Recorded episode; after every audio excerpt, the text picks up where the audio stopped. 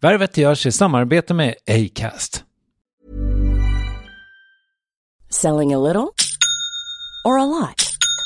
Shopify helps you do your thing however you cha-ching. Shopify is the global commerce platform that helps you sell at every stage of your business. From the launch your online shop stage to the first real life store stage, all the way to the did we just hit a million orders stage.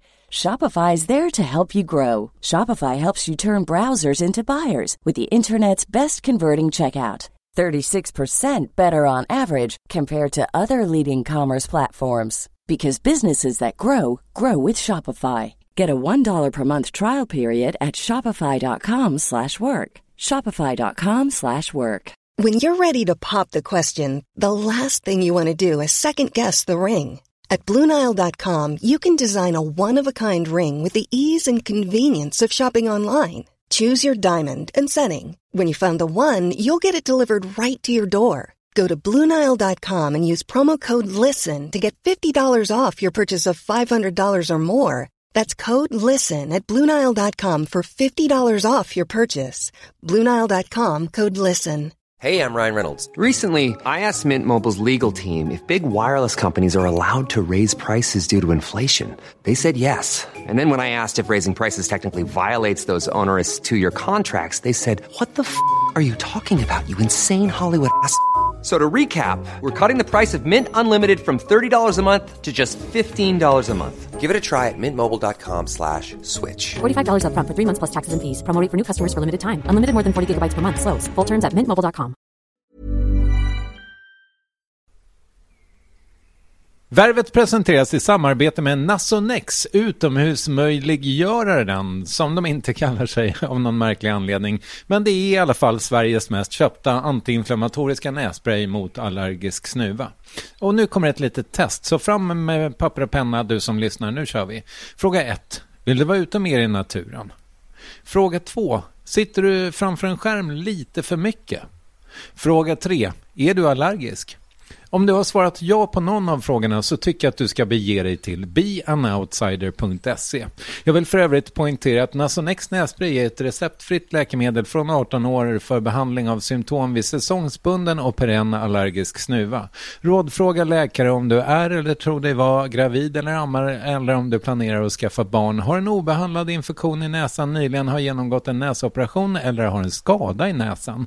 Får ingen effekt inom 14 dagar eller om du redan använder läkemedel med kortison ska du kontakta läkare. Använd ej mer än tre månader utan läkarkontakt. Stort tack Nasonex och beanoutsider.se. Jag har aldrig haft liksom en större tanke med de valen jag har gjort. Det har mer varit att så här, jag letar mig till filmer eller projekt och även genrer som så här, det här har jag inte gjort. Det här är något nytt. Det här vet jag inte riktigt hur jag ska göra. Och den känslan är kittlande och någonting som jag tror jag njuter av väldigt mycket liksom. Den smala korridoren på nyöppnade hotell Downtown Camper i Stockholm gör att aktiviteten känns än mer febril. Här konkurrerar en städvagn om kvadratmetrarna med ett antal journalister, hotellpersonal, representanter från det internationella filmbolaget, folk från SF och givetvis också åtminstone tre, fyra pers från PR-byrån Mikael Bindefeld AB. Därtill tillkommer några som jag inte vet riktigt vilka de är. Stämningen är påtagligt elektrisk. Det är tydligt att en av världens största filmstjärnor är i stan. Och schemat är på minuten. Under dagen har media från hela landet passerat revy i hotellsviterna där Alicia Vikander håller hov. Jag har inte tid kvart över ett. Nej, min slott börjar 13.16 och jag har exakt 30 minuter som ska övervakas av inte en utan fyra personer från de olika spelarna som har intresse i dagens huvudperson. Efter en kort förhandling blev de dock betydligt färre.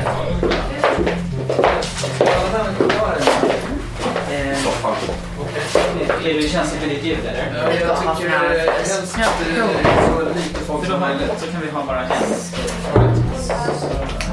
Pådraget kanske kan verka överdrivet, men det är så här det ser ut antar jag, när en stor film lanseras i en stor stad. Och nu är det inte vilken film som helst heller. Det är Tomb Raider, en av eh, årets största satsningar, med vår tids kanske största svenska skådespelare i huvudrollen. Och trots att Alicia Vikander inte ens är 30 år fyllda är hon verkligen en av de stora. Och skickligt nog, eller med fantastisk fingertoppskänsla, vi ska prata om det där strax, har hon valt bra roller i bra filmer.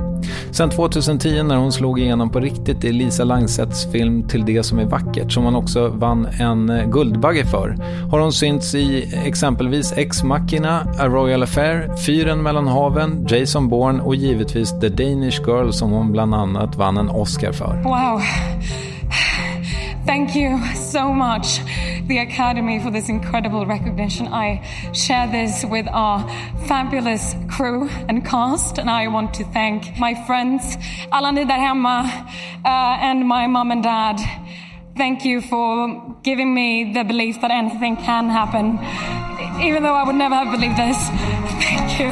Sen något år tillbaka har hon också ett eget produktionsbolag, Vicarious. Så det finns mycket att prata om i detta historiskt korta men historiskt naggande goda avsnitt Pi. Ja, 314 alltså, av Värvet. Det produceras av Klara Wallin, presenteras av Acast. Jag heter Kristoff Triumf, precis som vanligt och här är Alicia Vikander. Tja! Tja. Trevligt att träffas. Ja, verkligen. Vad kul att du kan göra det här. Ja, vad fint att vi fick till det. Ja, Hur mår du? oh, bra. Kul att vara hemma. Ja. Du, eh, det här är det kortaste värvet i världshistorien tror jag. Så att jag klipper till jakten så att säga. Du får bli tight. Ja, men absolut. Hur har du det? Ehm, jag har det bra. Jag är nu på min typ, jag tror det har varit två eller tre veckor redan, uh, åkt runt och gjort press för Tomb Raider. Och nio dagar kvar, några till länder, men det är fantastiskt kul att vara här i Stockholm i två dagar. Men hur är det då? Är det här ett on, vad heter det, nödvändigt ont eller är det roligt också? Ja, nej men alltså, jag skulle säga det är alltid någon sån här grej. Man, man, man avslutar en film och så har det varit väldigt intensivt. Åh, nu var det klart. Och sen så är det lite så här, ett år senare, man bara, just det, jag måste ju här, nu ska man åka runt och sälja filmen. Men, och jag väl säga, det är väl mest kanske, det är så intressant. Det är så, när man frågar, jag frågar andra kollegor och skådespelare där, om att man, man älskar att stå framför kameran, man älskar att vara kreativ och sen så att göra intervjuer känns fortfarande liksom så här, så ibland, inte onaturligt, men det är liksom, det är väldigt annorlunda liksom. Men jag tycker att det är väldigt roligt att filmen som ska få premiär, så att på det sättet så är det fantastiskt roligt att få åka ut och tala om den. Den är fet. Gud vad kul, roligt, det är ju det det ska vara. Alltså, det är ju, jag växte upp och, jag menar jag har mamma som är skådespelare, så jag var väl introducerad liksom till massa europeisk arthouse-film och liknande, men det tar ju inte ifrån det. Så jag sprang ju till biograferna från väldigt tidig ålder och jag fortfarande och älskar äventyrsfilmer och actionfilmer. Så att få chansen att vara med i en sån här film var riktigt coolt. Nu när du har gjort så jävla mycket press, vilken fråga får du mest? Um, en fråga som jag är trött på är How is it to play such a strong female character? Jag får stryka lite här nu. Nej, alltså, eh, och det känns ju tråkigt. Alltså det som är så roligt är att man nu har äntligen kommit till en verklighet och en värld när, alltså när jag växte upp så var ju typ Angelina Jolies filmer typ första gången jag fick se typ en av dem, liksom en, en, en kvinnlig huvudroll i en sån typ av action. Och nu har man ju fått se så här Atomic Blonde och Mad Max och Hunger Games eller Wonder Woman och liknande. Men det är så intressant att folk ska fortfarande poängtera liksom om de här strong female character. Jag vet inte, vad fan är det för något? Jag, eh, undrar jag ju då. Jag skämtade, jag hade ingen sån fråga. Ja, du hade ingen sån fråga? Nej, nej, vad jag menar är att det är kul att prata om det. Ja, Alltså- Mm. ja, ja, ja. Nej, men jag förstår det. Men du, alltså du är ju jävligt, eh, det verkar som att du har tränat mycket. The Magnus Method. Ja, precis. Ja, jag har tränat med Magnus. Har du? Ja, en Hur? gång. Eh, eh, Ja, okej. det, var, det var nog, sen var det... Ja, men det var vad jag hann med tror jag. Men Ah, då fick jag springa runt i Beverly Gjorde du Hills. bear, bear crawls? Det vet jag inte. Ja, Nej. man, kryper på alla fyra. Ja, precis. Det, det, fick jag, det gjorde jag väldigt mycket. Man ser ju ganska rolig ut när man gör det också. Mm. Jag gjorde det faktiskt så här, i hotellkorridorer någon gång. Folk så här, kom förbi så här, bara, vad, vad gör du för något? Men nej, men alltså, jag tyckte det var så roligt att det var så här, det var integrerat väldigt mycket i historien. Att hon liksom har fysiska hobbys, fysiskt jobb.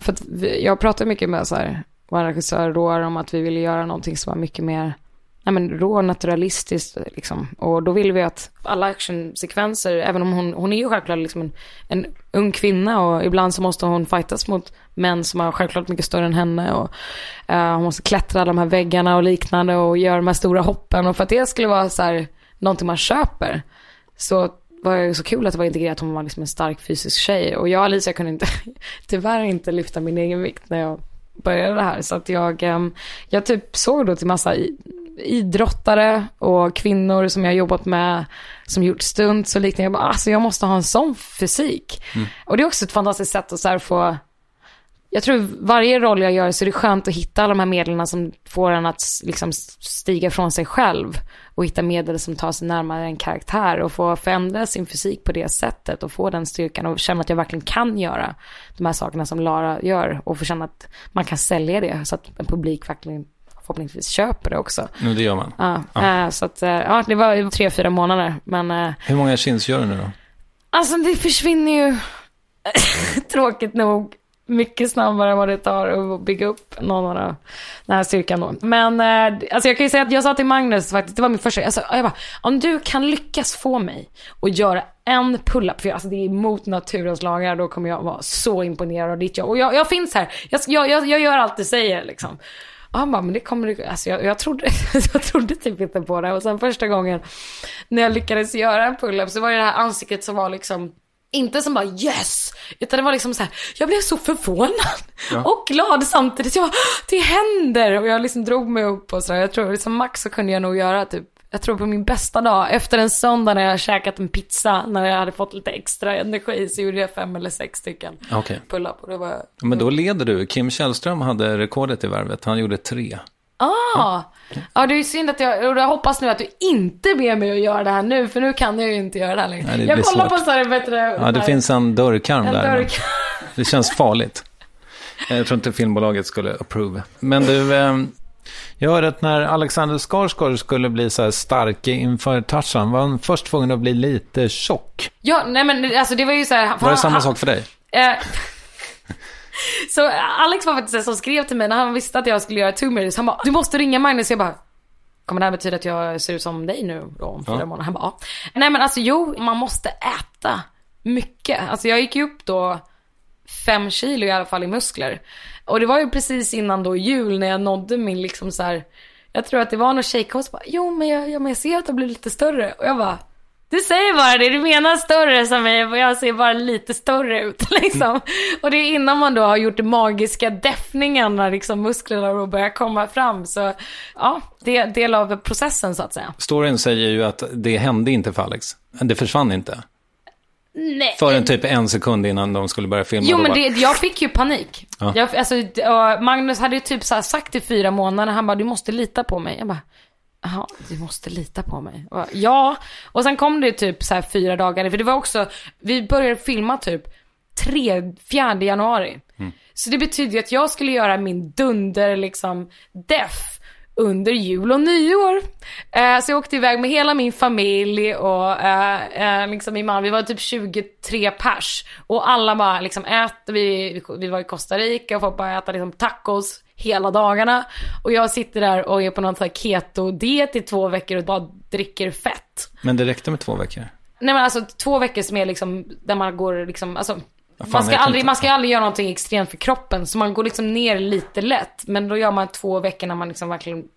Dricker fett. Ja, men jag drack fett och åt avokado. Så jag kan typ inte se en avokado längre. Du, eh, du låter så jävla cool när du slåss. Är det, är det live-ljud eller har du lagt det i efterhand? Uh, och båda två. Alltså först och främst så tror jag att jag tänkte, men så här, Lara är ganska då känd för hennes ljud. Och så tänkte jag så här, ska, måste jag stå framför spegeln nu och så här, öva? typ på mina, mina stön, grymtningar och liknande. Men sen kom jag på min första stuntdag och för att man ska så här, lära sig saker ganska mycket snabbare så är det skönt för de filmar på iPhonen för det är bra att få notes och liknande och se sig själv när man försöker göra saker. Och så spelar de upp det i bakgrunden. Jag bara, gud vad är det där för ljud? Och så bara, nej men det är ju jag. Och så upptäckte jag, nej men det kommer väldigt naturligt. Mm. Det är typ som när jag såg en tennismatch också så här, första gången live. När man hör så här, Just det. Mm. Och det kommer ju liksom då när man måste ta i. Men eh, sen i alla skeden när man gör film så kommer man in precis när man gör ljudmix och liknande för att göra typ så här voice-over heter det. Mm. Och då fick jag stå i stort sett och göra liksom ljud över hela filmen. Så det var någon som filmade mig och jag står där och bara låtsas, lite som vad heter det, Jim Carrey i uh, uh, Liar Liar. Jag hade typ en fight med mig själv. Jag bara och gjorde alla så här ljudeffekter själv. Typ, jag var helt slut och tappade typ min röst och höll på att svimma för jag fick så mycket syre i kroppen. Men, Men det är det som är så coolt. Det är ju hesheten som gör det tycker jag. Ja, ja. ja den kommer ju naturligt.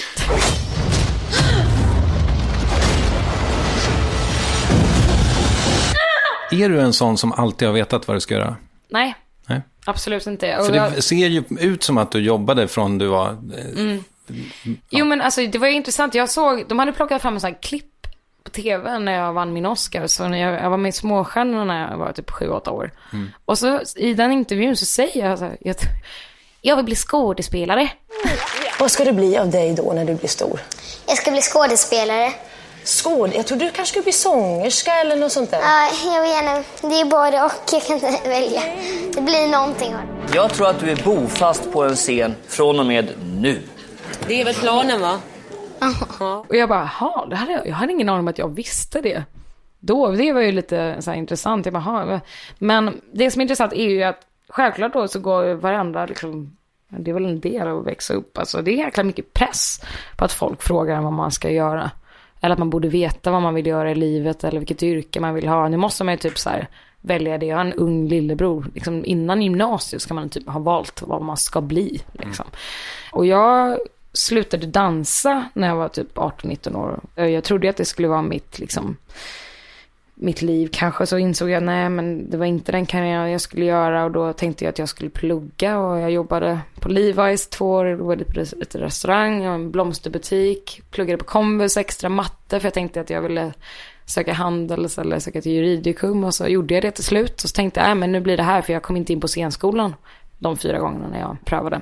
Så att då var det verkligen att jag trodde att det skulle bli någonting annat. Men jag tycker att det har hjälpt Liksom, och vi gör fortfarande, sen fick jag ju chansen att göra då till det som är vackert som liksom startade min resa att få bli skådespelare. Men faktumet att man liksom alltid är öppen till att det finns andra vägar. Jag tror fortfarande att jag liksom är öppen till att jag vet inte om...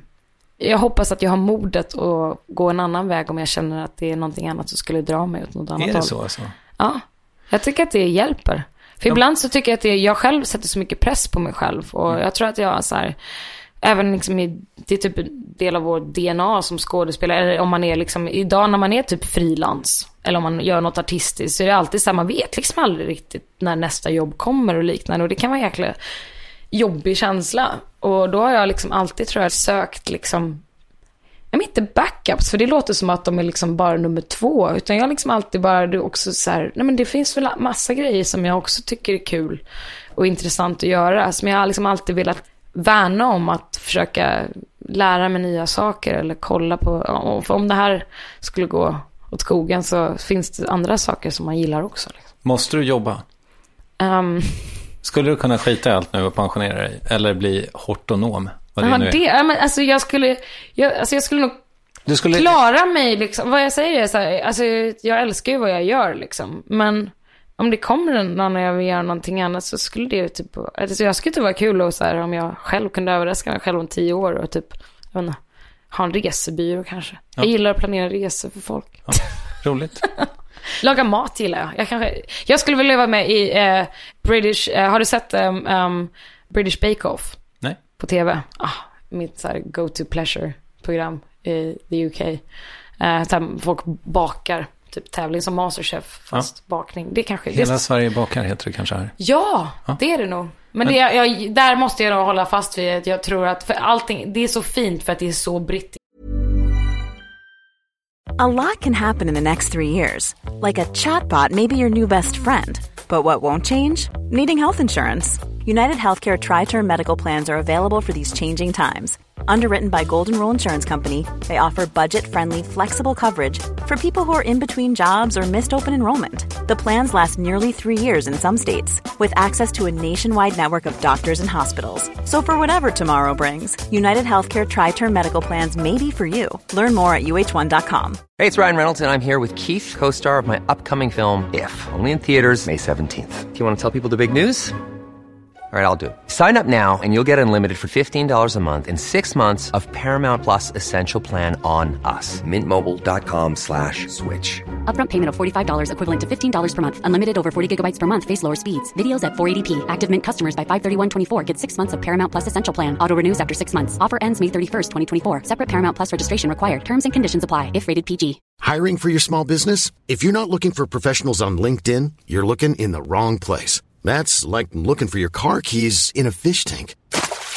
LinkedIn helps you hire professionals you can't find anywhere else, even those who aren't actively searching for a new job but might be open to the perfect role. In a given month, over 70% of LinkedIn users don't even visit other leading job sites. So start looking in the right place. With LinkedIn, you can hire professionals like a professional. Post your free job on linkedin.com slash people today. Yes, ny sponsor. Värvet presenteras i samarbete med Svea Bank. Och jag menar inte att ta ner stämningen, men dessvärre är ju lågkonjunkturen här, vilket innebär att de flesta branscher har det tufft och också väldigt många privatpersoner.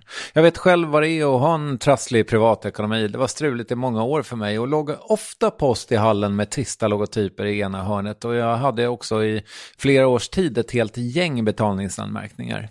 Och tyvärr är det nog många som har det svårt att få ihop till räkningarna just nu, som har hamnat i ekonomiskt trubbel. Och det är här Svea Bank kan kliva in med något som kallas skuldfinansiering. Där löser de skulder hos inkasso och till Kronofogden och till och med om Kronofogden vill sälja ditt boende har Svea Bank möjlighet att hjälpa till. I den här tjänsten får du en personlig handläggare som gör en grundlig genomgång av din ekonomiska situation. De tar kontakt med dina kreditgivare och när ett lån beviljats löser de dina skulder skulder åt dig och samla dem i ett enda lån med en avbetalningsplan som din ekonomi klarar av.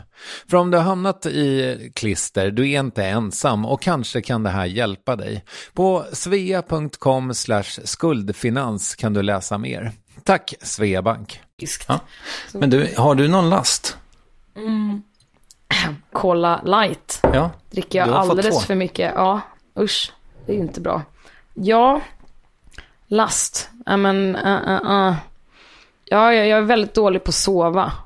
Jag håller mig själv vaken för länge och liknande. Det är inte så bra. Jag somnar väldigt lätt. Så det är, både, det är lite både och. Det är både min superpower. För att jag är då tack och lov väldigt bra på att ha naps. Så på jobbet så finner många mig på golvet. Okay. Så här, jag kan sova på rygg liksom. Mm. Typ jag ligger som så här kist position typ och, och sover. Men uh, jag vet inte, ibland så tror jag att jag har svårt att typ stänga av mm. hjärnan. Har du dåliga dagar på jobbet? Ja. Har du haft det på sistone? När hade Nej, jag hade, jag hade senast, um, jag hade, jag hade faktiskt en period när jag spelade in, det var under tiden liksom när, innan Oscar och liknande. Det var alla mina filmer kom ut och jag hade, det var jättesvårt för mig att komma under, för jag hade liksom jobbat då under tre år och spelat in de här filmerna, så skulle de till slut komma ut. Och då kände jag nog, du vet, jag hade liksom börjat känna folk i branschen och man började känna sig hemma. Men jag hade väldigt svårt att liksom förknippa mig själv i ett publikt rum gissar jag. Du vet att man, man, man gör intervjuer, folk skriver, man läser saker om sig själv som är så långt ifrån ens egen bild och ens egen privatliv. Och det känns som att man skapar en annan persona mm. av sig själv. Och jag hade jättesvårt med det och mådde väldigt, liksom jag hade tyckte att det året var jättetufft. Um, och, och det var svårt att uttrycka det för mig själv för att det var så fantastiskt. För att det, jag fick vara med om någonting som var långt mycket större än den vildaste fantasi jag kunde haft. Liksom. Jag fann mig själv ibland i rum när jag liksom så här, kunde inte förstå att jag var där med vissa människor eller att jag fått göra vissa jobb. Och folk frågade mig också och poängterade jämt vad fantastiskt och hur underbart och vilket det var. Mm. Och samtidigt så hade jag den tid i mitt liv när jag var mest, liksom, kände mig mest ensam och mest nervös och mest orolig. Mm. Liksom. Vilsen um, kanske? Ja, det gjorde jag. Och det var väldigt liksom, tufft att hantera just det. För att jag skämdes inför mig själv. Jag kunde liksom inte riktigt uttala det för mig själv att jag mådde dåligt. Och då försöker man hålla ner för att vem är jag att säga att det är jobbigt nu när allt det här fantastiska sker. Mm. Och det tog mig inte förrän liksom, kanske ett halvår efter liksom, det när jag på riktigt kunde liksom, öppna upp och prata med mina nära och kära om hur jag faktiskt hade mått. Liksom. Mm.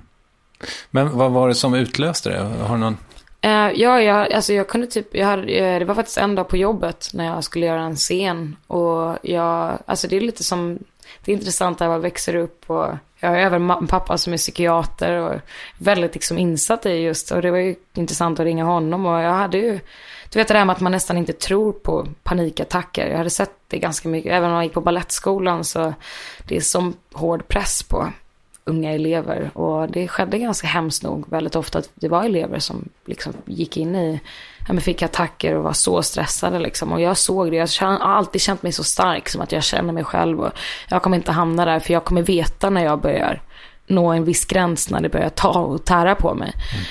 Och plötsligt så stod jag på jobbet en dag och eh, gjorde sju tagningar och jag kunde inte komma ihåg en enda replik överhuvudtaget. Mm.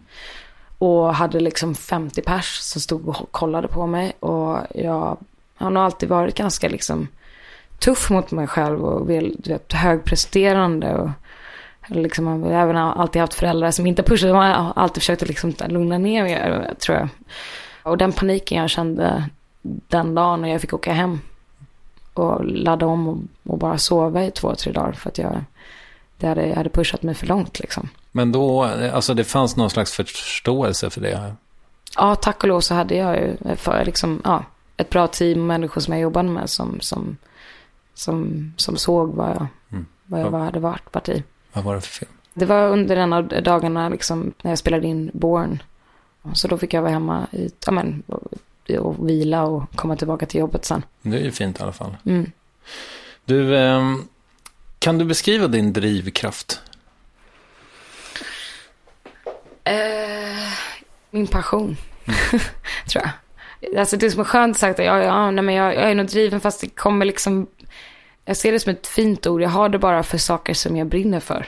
Liksom. Det är för att jag vill mycket, mm. tror jag. För att jag, jag älskar att jobba. Jag känner mig också så här, jag, jag älskar även när jag ta det lugnt, jag gillar att vara kreativ eller göra saker. Jag känner mig också lugn i mitt arbete konstigt nog. Det, är liksom, det går lite hand i hand där med att ibland när, då, när jag gjorde de här pressturnéerna och liknande och man gör allt det här.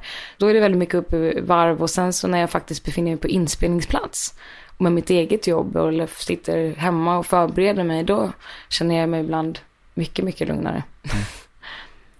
Följdfråga på drivkraften. Har det förändrats genom åren tänker du? Ja, alltså Ja men det förändrades väl med vart i livet man är. Alltså när jag var 18-19 år så var jag plötsligt drivkraften att göra någonting annat än det jag hade tränat för en massa år. Nu är ju liksom, jag tror drivkraften idag handlar mer om att jag vill göra saker som gör mig glad det jag tänker mindre liksom, jag vet inte, jag tror aldrig jag har trängt karriär, men du vet, typ, först det är mycket liksom, man, jag, jag göra allt samtidigt. Och nu är det så fint, jag har liksom börjat känna att jag så här, jag väljer bara projekt nu, mycket mer, det är med människor som jag vill jobba med. Mm. Som gör att jag väljer ett projekt. Vad fint. Mm, det är mycket mer liksom så här, jag träffar, det är inte, folk bara, ah, men vilka typ av manus, vilka roller. Jag bara, nej, det är intressant. Och de senaste åren har jag märkt, allting handlar om när jag sätter mig ner och träffar regissören eller mina motspelare. Nu handlar det även, jag har jobbat med några fotografer på flera filmer. Det är också ett annat väldigt nära samarbete som jag tycker jag känner när jag filmar. Och att nu då när jag får vara med och även producera filmer så kommer det ännu mer då att man liksom, vilka, man, man, man har några människor man har träffat, man bara, gud, vi vill jobba ihop. Mm. Så här, den här känslan av att man vill liksom skapa någonting tillsammans med en grupp av människor som man får mycket inspiration av och som, man, och som jag också tänker för att jag ser ju inte mina film, jag ser inte mina filmer när de är klara liksom. Uh, och det är intressant att man har ett jobb som är så kreativt och jag är inne i Edit kanske och ser massa olika versioner som jag har sett filmen massa gånger men då är det fortfarande levande. Även om det bara är några bilder som förändras. Du vet, små tonalitetsförändringar. Och sen så när man låser en film och ljudlägger, då är, då är den statisk. Du vet, då är den kreativa processen över. Mm. Så för mig så är det också, att göra en film är ju liksom ibland ett års jobb. Och där har jag insett att så här, jag vill inte slösa tid på att jobba på projekt som jag inte mår, liksom, som jag inte känner är kreativa och med människor som jag vill dela den här upplevelsen med. Men det känns ju som, när man tittar på ditt CV så är det ju som att du liksom på ett nästan kirurgiskt skickligt sätt har undvikit att fastna i någon slags fack. Så det är en superorganisk process alltså? Um, Eller det finns ingen tanke? Jo, men jag tror att det är alltså, naturlig på det sättet att man också så här, vilket jag tror är ganska vanligt, alltså jag har aldrig haft liksom en större tanke med de valen jag har gjort. Det har mer varit att så här, jag letar mig till filmer eller projekt och även genrer som, så här, det här har jag inte gjort. Det här är något nytt. Det här vet jag inte riktigt hur jag ska göra. Och den känslan är kittlande och någonting som jag tror jag njuter av väldigt mycket. Liksom. För det är där jag får kreativt sträcka ut mina liksom, skådespelarmuskler och, och pröva olika saker. Och den där, alltså, det är en jävla rush när man står första dagen och man, liksom, man, man är sjukt nervös. Alltså det är alltid så här första dagen på varje ny film. Uh, och det är så det ska vara. Om man kommer en dag och inte känner sig nervös så tror jag man ska göra någonting annat. Mm. Men äh, det där när man liksom har gått och tänkt hemma och man, fantasin har rullat igång och man bara, Åh, nu ska jag visa alla vad jag har tänkt att det här, den här karaktären gör. Mm. Äh, det är sjukt kul. Men du kan ju inte ha svårt att få jobb. Um, alltså det är skillnaden, jag är ju fantastiskt liksom, lycklig lottad idag att jag jag skulle nog liksom få möjlighet att liksom, jag skulle alltid kunna jobba tror jag. Sen handlar det om att det är väldigt svårt att hitta riktigt bra historier. Det är intressant även på den nivå där jag är i min karriär nu så är det väldigt svårt att hitta, finna fantastiska manus eller historier. Och att vara en fantastisk, alltså jag ser så mycket upp till fantastiska regissörer och filmmakare. Vilket enormt skickligt jobb det är. För att det är liksom, det involverar så många artistiska sidor. För det man måste kunna kommunicera med, med folk när man ska leda ett projekt. Man måste ha en bildvision, man måste jobba med ljud, man måste jobba med människor, man måste jobba med klippning, man måste jobba med liksom uppbyggnad av historier, veta en tidsram, hur man hanterar en två timmars format eller tv-serie eller vad det än är. Och sen och, inte tappa bort sin eh, kompass antar jag. Ja, precis, exakt. Man jobbar under så många månader och det ska liksom bli kondenserat till sån liten del i slutändan. Och, och, vad jag menar då är att man har ju några av de här fantastiska filmmakarna i världen, men det är också så här, det är också få som får chansen. Så det, det är intressant att det fortfarande är så, det känns så konstigt att säga, men det är svårt att finna fantastiskt material. Ska du regissera?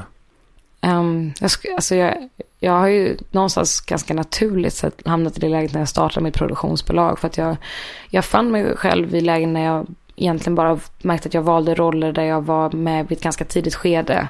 Att jag inte bara ville komma in på inspelningsplats och vara skådespelare utan jag ville vara med tidigare och vara med i manusutveckling eller liknande. Och jag hade några fantastiska regissörer som började bjuda in mig i, i klipprummet och jag blev mer nyfiken om vilka du vet, linser kameramännen jobbar med, vilka format. Och, så jag tror att jag, jag, jag älskar film och filmskapande så jag tror att jag kanske att jag precis har börjat liksom uttrycka att jag, jag, jag försöker nog samla på mig så mycket kunskap som möjligt. Så jag, när om jag hittar en historia en dag så hoppas jag att jag kanske skulle våga ta mig an och försöka berätta den själv. Så Vicarious har framtiden för sig?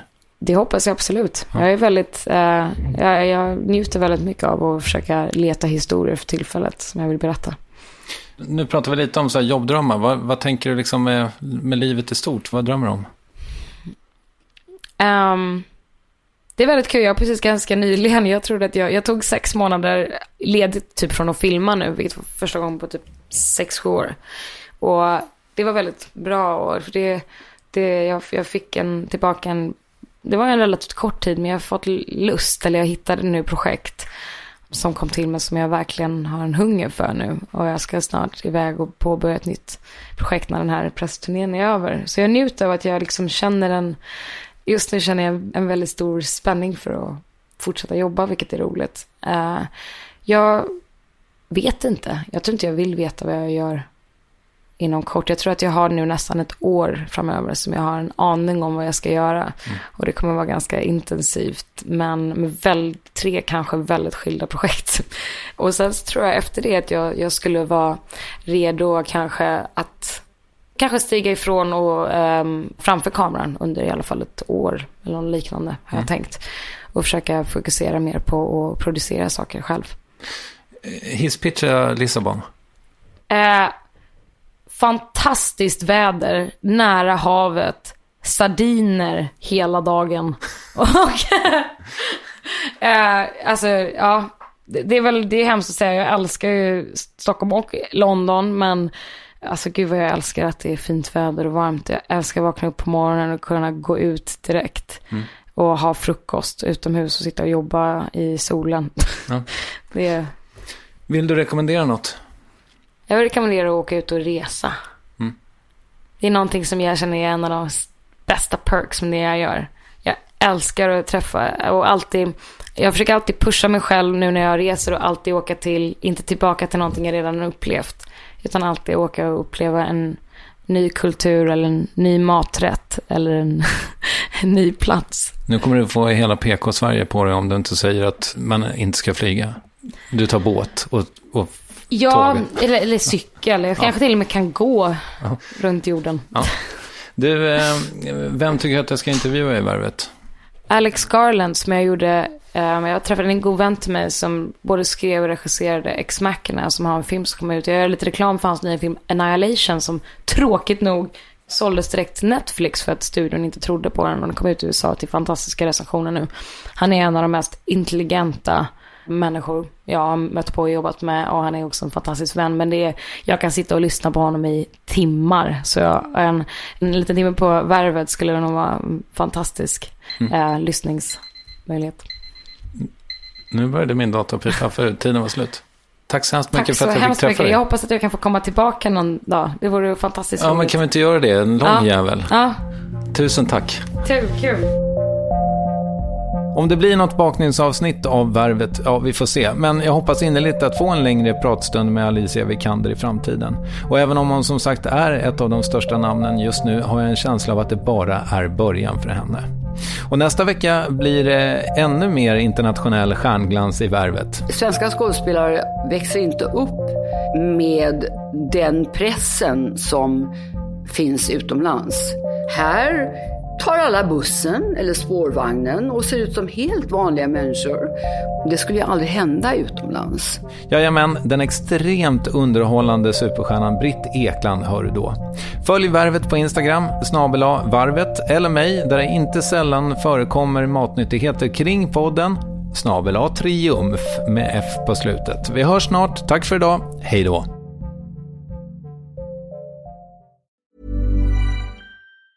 Hi, I'm Daniel, founder of Pretty Litter. Did you know cats tend to hide symptoms of sickness and pain? I learned this the hard way after losing my cat, Gingy. So I created Pretty Litter, a health monitoring litter that helps detect early signs of illness by changing colors, saving you money and potentially your cat's life. Pretty Litter is veterinarian developed, and it's the easiest way to keep tabs on your fur baby's health right at home. Go to prettylitter.com and use code ACAST for 20% off your first order and a free cat toy. Terms and conditions apply. See site for details. Planning for your next trip? Elevate your travel style with Quince. Quince has all the jet setting essentials you'll want for your next getaway, like European linen, premium luggage options, buttery soft Italian leather bags, and so much more. And is all priced at 50 to 80% less than similar brands. Plus, Quince only works with factories that use safe and ethical manufacturing practices. Pack your bags with high-quality essentials you'll be wearing for vacations to come with Quince. Go to quince.com slash pack for free shipping and 365-day returns. When you need mealtime inspiration, it's worth shopping Kroger, where you'll find over 30,000 mouth-watering choices that excite your inner foodie. And no matter what tasty choice you make, you'll enjoy our everyday low prices, plus extra ways to save, like digital coupons worth over $600 each week. You can also save up to $1 off per gallon at the pump with fuel points. More savings and more inspiring flavors make shopping Kroger worth it every time. Kroger, fresh for everyone. Fuel restrictions apply.